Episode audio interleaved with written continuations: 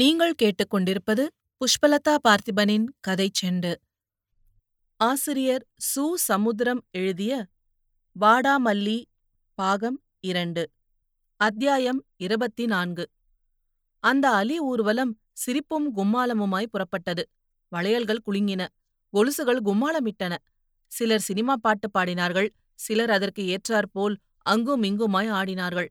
அதே சமயம் வழக்கமான ஊர்வலத்தைப் போல் அக்கம் பக்கத்தை அலட்சியமாக பார்க்காமல் அடக்க ஒடுக்கமாக போனார்கள். பிரதான சாலை வழியாய் மயிலாக ஆடி, குயிலாக பாடி, ஒயிலாக நடந்து அண்ணா சதுக்கம் வந்து அதற்கப்பால் எழிலகத்திற்கு எதிரே ஒரு இறங்கு முனைக்கு போனபோது சரிவு புல்தரையில் உட்கார்ந்திருந்த 4 பேர் நேரடி வர்ணனை கொடுத்து விசிலடித்தார்கள். "ஏ பொட்டைகளா, ரேட்டை கூட்டிட்டீங்களாமே! பொட்டைகளா, ஏ பொட்டை, உன்னதான் கொஞ்சம் போஸ் கொடுமே! இதுகளுக்கு இன்னைக்கு என்னடா வந்துட்டு?" "ஏதாவது ஒரு பொட்டை வயசுக்கு வந்திருக்கோம். தோ அந்த பொட்டைக்கிட்டேயே கேட்கலாமே. ஏ பொட்டை, பொட்டப்பையா, உங்களுக்கு வயசுக்கு வரதுன்னா என்னடி? சொல்லு கண்ணு, கபீரிச்சி மாதிரி போறியே." பெரும்பாலான அலிகள் கண்டுக்கவில்லை. இந்த மாதிரியான வார்த்தைகளை இந்த கடற்கரை பொறுக்கிகளிடம் மட்டுமில்லாமல் பங்களா பொறுக்கிகளிடமும் கேட்டு கேட்டு மரத்து போன மனங்கள். ஆனால் சுயம்பு திரும்பி திரும்பி பார்த்தான். ஒரு சில இடங்களில் வீராப்பாய் நின்று முறைத்தான். அவனிடமே ஒருத்தன் வயசுக்கு வாரது பற்றி கேட்டதை பச்சையம்மாவால் பொறுக்க முடியவில்லை. மகளின் பார்வையில் ஒரு வீரத்தாயாக விளங்க நினைத்தாள். மேற்கொண்டு நடக்காமல் திருப்பிக் கொடுத்தாள். "ஏண்டா எச்சக்கலைங்களா, பொறுக்கி பசங்களா, உங்க வீட்லயும் ஒரு பொட்டை விழ எதுக்குடா எங்களை வம்பு கிழிக்கிறீங்க? இது கோவப்பட்டா கூட ஆயகாத்தாண்டா கீது. உங்க ஆத்தாளுங்களை போய் கேளுங்கடா, ஏண்டா எங்களை சித்திரவதை செய்றீங்க?" "அப்படின்னா என்னம்மா கண்ணு, சித்திரத்துல படம் போடுறதா? செந்தமிழ் தேன்மொழியாள், அவள் திட்டும் மலர்கொடியாள்." இதற்குள் குருவக்கா அங்கே ஓடி வந்தாள். அந்த அலி வரிசையும் காற்று மூச்சு சத்தத்தோடு அவர்களை வட்டமாய் சூழப்போனது. ஆனால் குருவக்கா விடவில்லை. இன்றைக்கு அடித்திடலாம், நாளைக்கு அவஸ்தைப்படுவது. அவள் பச்சையம்மாவை உலுக்கிய போது பச்சையம்மா உஷ்ணமாக கேட்டாள், "போலீஸ் நாயங்கதான் பொய் கேஸ் ஜோடிச்சு எங்களை அலக்கழிக்குது, நீங்களும் ஏண்டா பிராணனை வாங்குறீங்க?" குருவக்கா பச்சையம்மாவை இழுக்க, பச்சையம்மா சுயம்புவை இழுக்க, அவன் அந்த புல்லர்களை பார்க்க அவர்கள் வரிசையோடு சேர்ந்தார்கள். குருவக்கா பச்சையம்மாவிடம் காதில் பேசினாள். அதற்குள் அவள் புலம்பிக் கொண்டே நடந்தாள். "ஒரு நாளா 2 நாளா? பொழுது விடிஞ்சா பொட்ட, பொழுது போனா பொட்ட. சம்பாதிக்கிற பணத்தை கத்திய காட்டி பிடுங்குறாங்க. இந்த பொறுக்கிங்களை பத்தி போலீஸ்கிட்ட சொன்னா அந்த பொறுக்கிங்களும் நம்மளைத்தான் புரட்டி எடுக்காங்க. பேஜாரான பொழப்பு. நீ ஏன் காண்காலங்கரடி? நான் இருக்க, குருவக்கா இருக்கா." "ஏ பச்சையம்மா, உனக்கு மூளை இருக்குதா? அவன் யார் தெரியுமா? பிளேடு ராக்கப்பேன். பஸ்ல பப்ளிக்காவே கண்டக்டருக்கு தெரியும்படியாவே அறுக்கிறவன். போலீஸுக்கு கொய்யாளு. அவங்கிட்ட போய் அடி வாயாடுறது." "அடக்கடவுளே, எனக்கு தெரியாம போச்சே. நாளைக்கு அவன் குப்பத்துக்கு போயே மன்னிப்பு கேட்டுக்க போறேன். பயப்படாத மகளே, நட, நாங்க இருக்கோம்." பச்சையம்மாவும் குருவக்காவும் சுயம்புவோடு கூட்ட வரிசையில் பழைய இடத்தை பிடித்துக் கொண்டார்கள். இதற்குள் கூட்டமாய் கிடந்த கல்லூரி பயல்கள் "ஜிலுக்கு ஜிலுக்குதான், குலுக்கு குலுக்குதான்" என்று ஆரவாரம் செய்தார்கள். உடனே பல அலிகள் அந்த கூட்டத்தின் மீது கொசுக்கள் மாதிரி மொய்த்து, "வெளிச்சத்துல பாடுறது வீரமில்லடா, இருட்டு பக்கமா வாங்கடா மிச்சி" என்று சாதாரணமாய் கேட்டபோதே கல்லூரி பயல்கள் வாயடங்கினார்கள். அலிகளும் தெரிந்து வைத்திருக்கிறார்கள் எந்த செட்டை விடணும், எந்த செட்டை தொடணும்னு. அந்த கூட்டம் ஆளில்லாத கடலோரமாய்த்தான் போனது.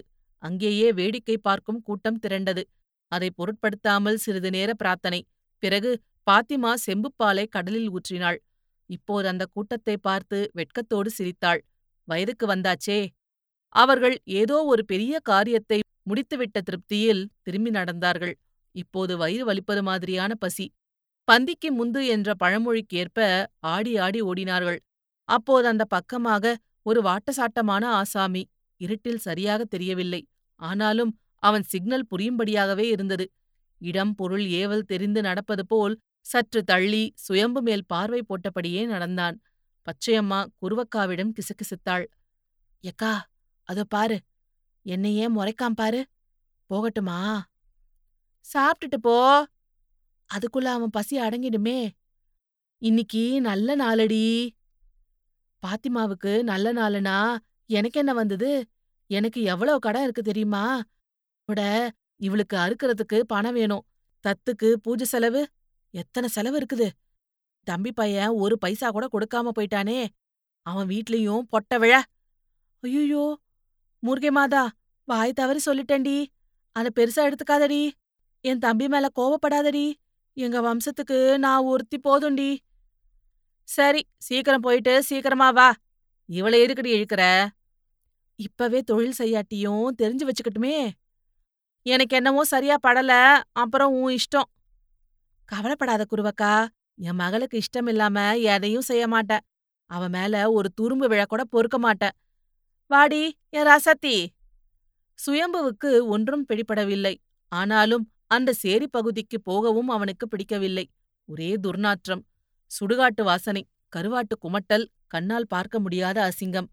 இந்த கடற்கரை எவ்வளவு அகலமா இருக்கு. பச்சையம்மா குருவக்காவிடம் மகள் மேலிருந்த தனது ஆதிபத்திய உரிமையை நிரூபிக்கும் வகையில் சுயம்புவை இஷ்டமில்லாமல்தான் இழுத்து கொண்டு போனாள். விட்டுவிட்டு போனால் குருவக்கா மகளின் மனதை கலைத்து விடுவாள் என்ற பயம். முறைப்படி தத்துப்பூஜை நடைபெறும் வரை இவள் சட்டப்படியான தாயல்ல. முர்கேமாதாவின் படத்துக்கு முன்னாலோ அல்லது பல்லவன் போக்குவரத்து தலைமையகத்திற்கு அருகே உள்ள கோட்டக்கல் முனீஸ்வரன் கோவிலில் ஸ்வீகார சடங்குகள் நடத்தி ஊசி போட்டு பெரிதான தனது மார்பகத்தை திறந்து அதன்மேல் பூஜை செய்த ஒரு கிண்ணத்து பாலை ஊற்றி இந்த சுயம்பு அந்த பாலை அண்ணாந்து குடிக்கும் வரை அவள் முறைப்படி தாயுமல்ல, சுயம்பு மகளுமல்ல. சுயம்பு பசுமாட்டின் பின்னால் நின்று நின்று போகும் கன்றுக்குட்டி போல் நின்று நடந்தான். பச்சையம்மாவும் அதேபோல் நின்று நின்று அவன் தன் பக்கம் வந்த பிறகே நடந்தாள்.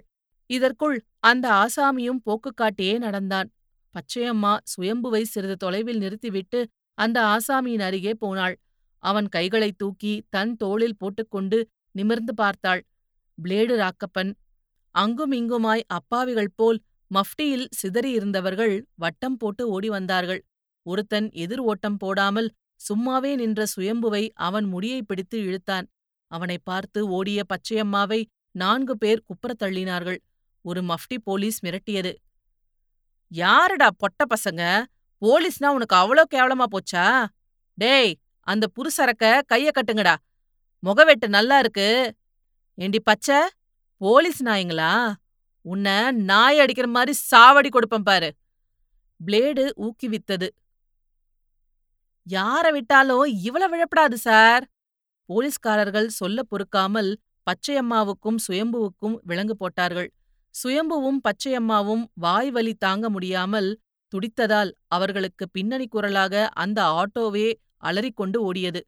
கையில் விலங்கிடப்பட்ட பச்சையம்மா ஆட்டோவில் திணிக்கப்பட்ட போது விலங்கும் கையுமாய் கும்பிட்டாள். அது பச்சை மதல சார், விட்டுடுங்க சார், அது ஓட நினைச்சாலே ஓடியிருக்கலாம், சும்மா நின்னதே சார், அதோட குற்றவாளி நான் தான் சார், என் மகள் இல்ல சார்.